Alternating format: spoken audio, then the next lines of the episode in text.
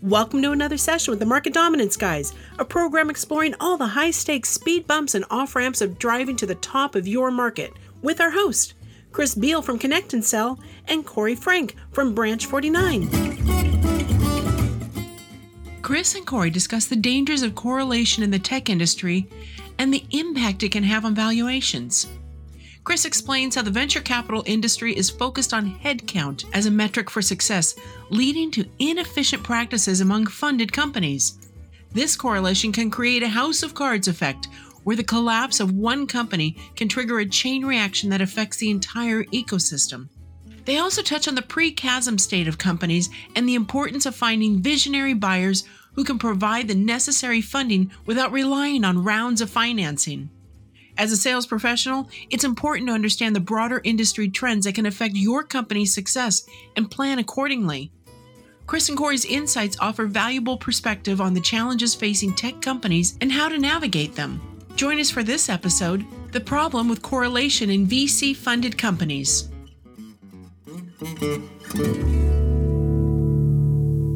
That's it. I mean, in our company, the flow rate that we shoot for for meetings attended is about 30 a day.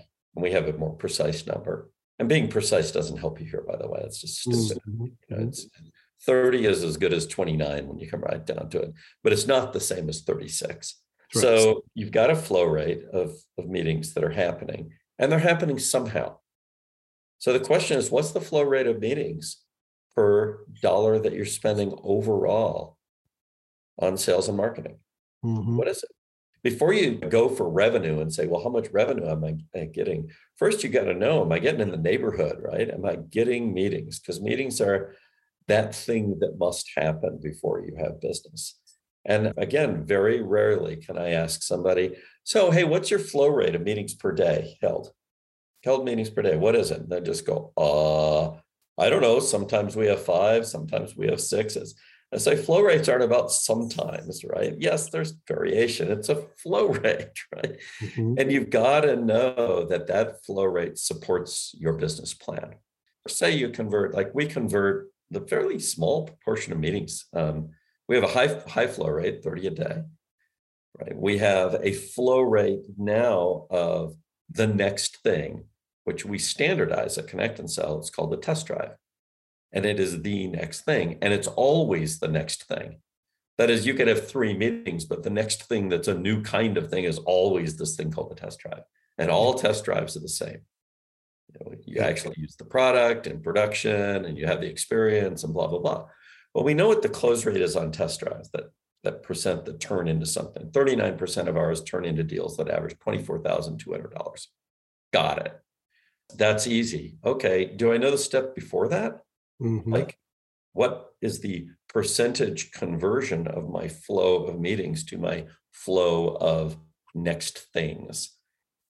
Ryan talked about something really important, which is knowing sort of your cost of acquisition numbers. I think you've got to actually know, in addition, the actual elements of acquisition. Without a doubt. Yep. And know how that works in the real world. And then you've got to find the levers. And they're probably only one right? There's probably one lever because the theory of constraint says there's one constraint.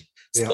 Yeah. you got to find the lever. What is it? More stuff at the top, higher conversion rate. What is it? That takes real thinking a lot of experiment. Well, I know our friend Trish Bertuzzi from the Bridge Group, she just released the latest state of the SDR industry here. And the one on the screen right now, I'd like to get your opinion on, Chris, is what Trish and the folks call quality conversations per rep per day. You talk about going up the funnel and measuring uh, some of the key factors here. It used to be back in 2014, according to Trish's cohort, that a team, a rep would average eight quality conversations per day. I guess that's when people seemingly thought that people picked up the phone. And now today in 2022 was down 55% to 3.6 per day. Now, I imagine most of these folks have not heard of connect and sell or fast phone numbers or phone ready leads or any of the other optimizing weapons that are out on the market. So, unfortunately, the people who are conducting these type of phone calls and engaging in these type of efforts man say a quiet prayer for them every evening because they certainly need it that is a tough gig chris to do every day to only talk with 3.6 people a day is it not well it's actually worse than this which is what's interesting so let me read you have this on the screen it's really super i love this chart this is like my favorite chart in the entire world right now because i don't experience it i just love it That's right. You know how the movie ends. I know how another movie ends, right? Mm-hmm. So let me read the paragraph. It says another useful metric is the number of quality conversations QCs per rep per day. We define a QC as, listen very carefully here, quote, a connect or response where at least one piece of qualifying or disqualifying information is learned. So if I get an email back from somebody that says, hey, this makes no sense to me whatsoever, or stop pestering me, or whatever, anything comes back, that's a response. So the emails that come back that you've never spoken with the person, and you now think you have one piece of qualifying or disqualifying information, which is, by the way, wholly unreliable because it comes from somebody whose purpose is unknown to you, but their purpose is probably to make you stop sending them emails, mm-hmm. right? Mm-hmm. So if you really think about it, am I disqualified for what Corey has to offer because I'm getting tired of being inundated with emails from Corey? Think about that for a moment. That's a nonsense concept. It actually makes no sense. Mm-hmm. The fact that I respond to being flooded by everybody's emails, including Corey's, and maybe I have the hope that if I send him back an email that says, stop sending these, that I can reduce the flood into my box here, right? The idea that that's a quality conversation within a sales context in which there's qualifying or disqualifying information that's learned is kind of crazy, yeah. but it's in the definition. It is. So the number is vastly worse than people think. And mm if you go to, let's try this a QC, I'm going to redefine it, is a connect with a potential customer, right? Somebody you think has potential where trust is increased as a result of that connect. Now that number on this chart goes down to zero for most of these SDRs. Yes. So it would have started at whatever the number would have been, and then it goes to zero for almost all, which means almost all that investment is wasted. Because in the world of B2B, without trust, you don't make any progress. And I'll go back to what Chris Voss has taught us mm-hmm. seven seconds. So, how can a chart that shows these things happening, almost none of which actually engender trust, how can that talk about the future of your pipeline? Well, Chris, but I'm sending out a whole bunch of emails and LinkedIn and SMSs. Those are activities. Yeah. As we see from the other uh, chart here that the wonderful team at Bridge Group put together from Trish, is we're looking at the median number of activities per day per SDR by type phone, email, LinkedIn, and SMS. And the total is 104 for all those activities. And only one of these, I think, Chris, you would obviously, I would uh, lead the witness here, but probably validate can engender trust. Certainly, an email is not a trust building thing, right? It might lead to a conversation. You can actually stimulate conversations on occasion through an email. I think they call this getting lucky, but I responded to one right now, looking at some situations where if somebody sends me a particular kind of email, I will probably respond to it because I've got something I'm interested in right now.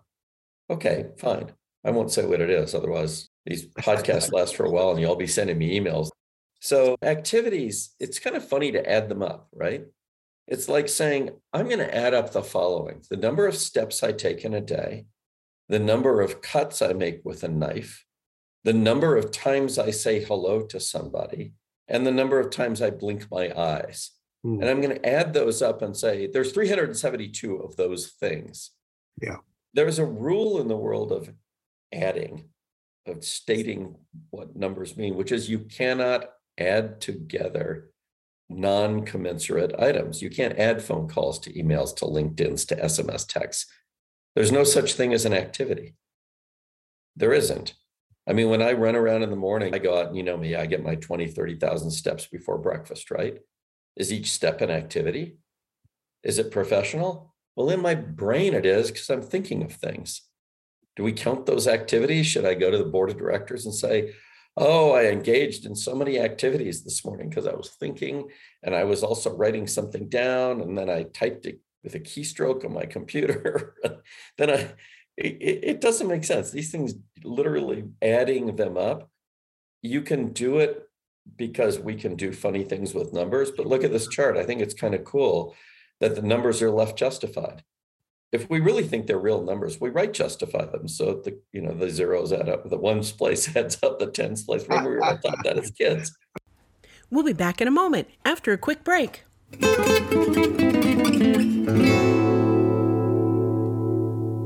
Connect and sell. Welcome to the end of dialing as you know it. Connect and Sell's patented technology loads your best sales folks up with 8 to 10 times more live qualified conversations every day.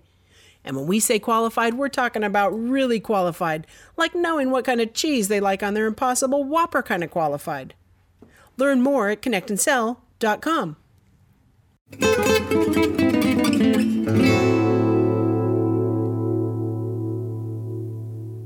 And we're back with Corey and Chris.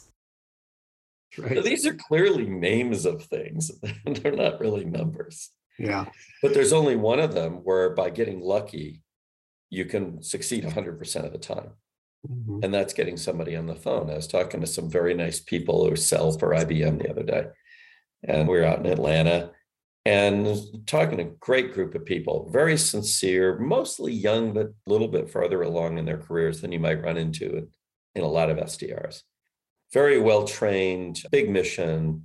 I won't say what the mission is, but it's got big, big numbers they're going after. Loved it, right? And so we were talking to them about like connect and sell, and the LinkedIn people were talking to them about LinkedIn, and Zoom Info was talking about Zoom Info, and so forth and so on. And I said to him because I was last up, "Hey, you know, here's the deal in B2B. B2B is built on trust. And it's built on trust for a funny reason. Your buyer is afraid for their career. It's not their money. And you should have seen looking around the room with these smart, sophisticated people, how many eyes got kind of big. And then I said, and this is the shocking part when you cold call, you succeed 100% of the time if you're skilled enough, as long as your goal is to get trust. If your goal is to get a sale, to get a meeting or something else, you might fail. But success builds on success. So why not succeed 100% of the time by mm-hmm. setting your goal to getting trust and then become a master at getting trust? Yeah, First, sure. you have to deserve it. And second, you have to do something skillful to get it. Okay. Now, how many of those should you have per day? Now let's build our funnel from that. So mm-hmm. my view is that the number of trust building conversations a rep should have per day, if they're an SDR, is something around 30. Out of those 30 conversations per day, you'll get a flow rate per day of about 10% of those that will flow downstream into meetings. So that's about three meetings a day. So your flow rate of three meetings per day is going to run into an attendance rate, a net attendance rate of about two meetings per day for somebody. That immediately tells you what your ratio of SDRs to account executives should be. If your account executives have got room in their calendar on average for two meetings a day, then each one of them should be probably paired up with one SDR. The mm-hmm. reason they should be paired up is then the SDR can say, no, I can't recall a single time when somebody told me that meeting with Corey was a waste of their time. Mm-hmm. Never happened that I recall. So it improves your ability to close for the meeting because the meeting product includes the person that they're meeting with. So, okay, you know, they're meeting with an expert. The expert's an important person. You want them to look up the expert on LinkedIn. Oh, Corey is an expert on this, right? That kind of thing. So that tells you immediately what your investment level in in SDR should be. If you're having an SDR led approach to getting meetings. Now, if you expect your AEs to get one meeting a day, mm, then it's different, right? Then your ratio changes. One SDR could service four reps, right? Yep. Not quite four. You mm-hmm. have to be very careful when you do the math. So it's that kind of thing. You got to start with the number of trust building conversations. My issue, and I love the bridge group, you know, I, I love them Trish Bertuzzi has always been very kind to me.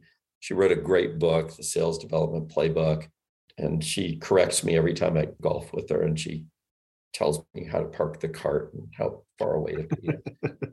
stuff that I suck at. So okay, great, right? Mm-hmm. But I see why the bridge group chose QC that definition because it's an extensive definition. You can point at one and say, see, you got an email back and you got this data and so forth, and it corresponds to reality. But the reality that we miss is that to analyze correctly, we have to bifurcate the, the contacts into those who build trust and those that don't build trust. That's what we really have to do because the eye of the needle that we got to get this camel through is the trust needle. We've got to get that prospect who's big through the eye of the trust needle. And sadly or unsadly or whatever it happens to be, when we talk with them, we have seven seconds to do that. This is mm. according to Chris Voss, not according yep, to me. Yep, yep. And he's told us what those seven seconds have to have in them and why they're in there. And it makes a lot of sense. And we have hundreds of thousands of millions of data points that say, yeah, he's probably right. Mm-hmm. So that's what I think is interesting about these times. We tie it to the whole SVB thing.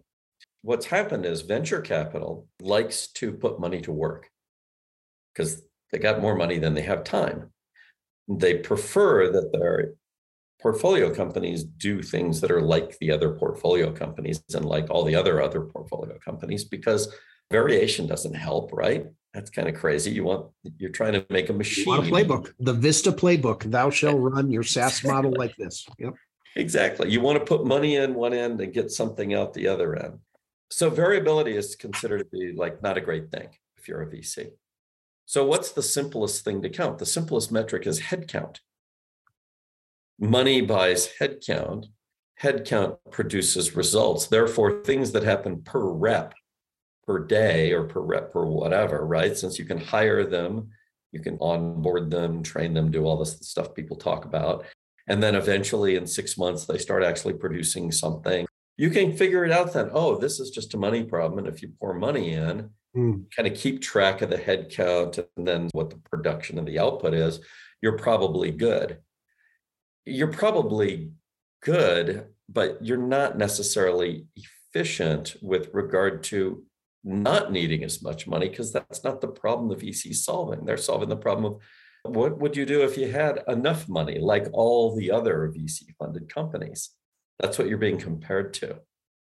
So if you want to be more efficient, you, you might have to choose to change some things, but you might get pushback from your VCs, at least during good times, because they'll be going, well, you're not helping me put money to work. Mm-hmm. Right. Same thing, by the way, this is not about this kind of go to market, but visionary deals are like this. So when you're in the pre-chasm state, which most companies and their founders will never admit that they're in, right? Ask Geoffrey Moore. Like how many people you talk to that you know are pre-chasm will raise their hand and say, I'm a pre-chasm. That's right. Zero, right? Mm-hmm. Oh, we're post-chasm, we're doing this. Oh, yeah. Yep. Like a simple test. Do you sell by reference or do you sell by persuasion?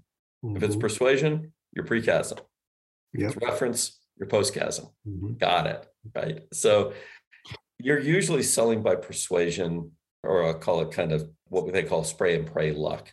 Right. You're getting these folks who are seeking whatever they're seeking. They're all buying for different reasons. And there you are, pre-chasm, right? It's like, wow, what should I do here? Well, the temptation is to treat it as post-chasm.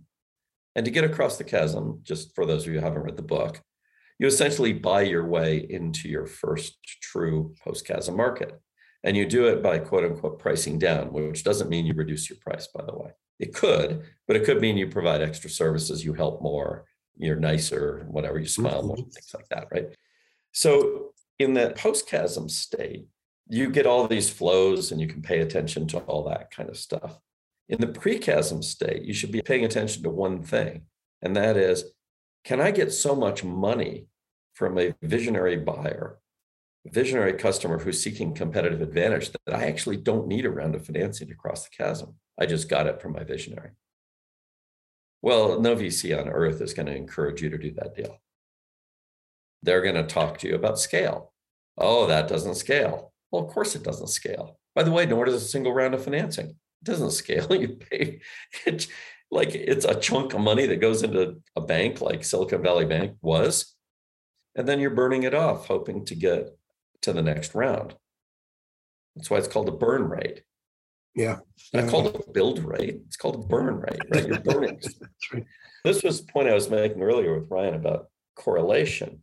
So now you've got all these companies doing stuff the same way. They're all doing it inefficiently because that's okay. It's kind of like the way to do it is inefficiently. So it can all be done the same way because to get efficiency, we have to tune to the circumstances. And so now you have this high degree of correlation among these entities that created. And then they're buying and selling from each other. So, how much of their revenue is fake effectively, or how much of it is contained within the system? And if the answer is a lot, then for purposes of understanding the fragility of that system, we have to take that revenue out. It's like the Icelandic trade, right? I have a dog, you have a cat. I tell you my dog's worth a billion. You tell me the cat's worth a billion. We each take out loans for a billion dollars. I buy your cat, you buy my dog. Look at us now. We each have two billion. It's fantastic, right? Yeah. Yeah. Oh, yeah. So you get a version of the Icelandic trade that's going on systematically among these companies. And it's not bad. They're not doing it for a bad reason. They're just doing it because overfunded companies are easy to buy from. And tech companies make stuff other tech companies tend to like.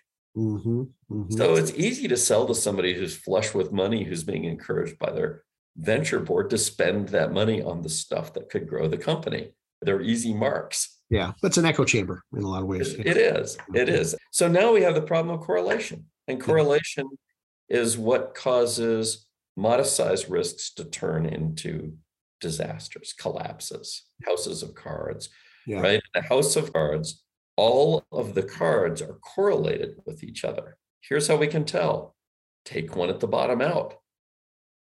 That's what correlation looks like from a risk perspective. Mm-hmm. And some people were talking in an interesting way out there on the, the internet, Twitter, or whatever. It's like, how could this happen so fast? Well, because these things always happen that fast. They always happen that fast because what you see is the culmination of something that was building up. It's like an earthquake. You don't see the earthquake for the, I was there in California for the Loma Prieta quake. How long do you think that pressure built up before that big monster went off? Well, I think our friend Robert Vera, right, who runs the Innovation Center here, who cajoled our friend Ryan Edwards to jump on our podcast, he was saying his thesis was that the Fed was terrified of a meltdown that was triggered by their interest rate increases, right? That were triggered by unrestrained inflation, that was triggered by near zero interest rates for years. right? Yeah. So did that happen overnight? It happened slowly at first and then all at once, I think right. is, is the phrase goes, right? Yeah. And I think the situation was even worse in one way. We went through this pandemic thing that went both directions at the same time. So it boosted some industries, like everything that helped people work at home and all that kind of stuff boosted. It hammered other industries like hospitality and, mm. and it really confused some other industries like commercial real estate, where mm in the city centers it got worse but out in the suburbs it got better right? All of this stuff's going on at once. And then it also created mechanical supply chain disruption because moving stuff from one place to another requires that the people in both places can work. And if they can and they have to be able to work in the place where the things are moving from and to. We don't yet have robots moving everything right? So these ships have got to move around and containers have to be on them and people have got to be involved in they at least operating the equipment that gets the containers off and driving the trucks, and we are short of truck drivers, blah, blah, blah, blah, blah. It goes on and on. Can you tell as a policy analyst the inflation that's due to the low interest rates for a long time and the inflation, as though that's what it is, that's price increases in various things moving around in the economy due to supply chain disruption? Mm. I guarantee you nobody can tell the difference between those two. You can tell it conceptually. Sure. And then they feed on each other. So you can't tell which one's being driven by which other one. There's cascade effects. Mm-hmm. So what happens? Well, I only have one thing to do with inflation interest rates, right? Yeah. Treat it as a monetary phenomenon and interest rates. So, okay, we knew one thing for sure The first time interest rates were raised by the Fed, the tech economy was going to lose a big chunk of its value. And when you lose a big chunk of value fast, more value goes out immediately because of the fear that all the value is going to go out. It's going to zero, right? So as soon as the Fed raised interest rates, the entire world of tech, which is predicated on zero interest rates for its valuations as a multiple of revenue, went down. How far should it have gone down? Who knows, right? But it went down 70% or so. Mm-hmm. So Silicon Valley Bank, as an example, its customers suddenly lost 70% of their value in 24 hours. And that was predictable. Yeah. That was completely yeah. predictable. So that effect had nothing to do with inflation because what Silicon Valley companies charge for their products is not relevant in the economy, trust me. Mm-hmm. It doesn't cause mm-hmm. anybody to have to pay more for a grapefruit.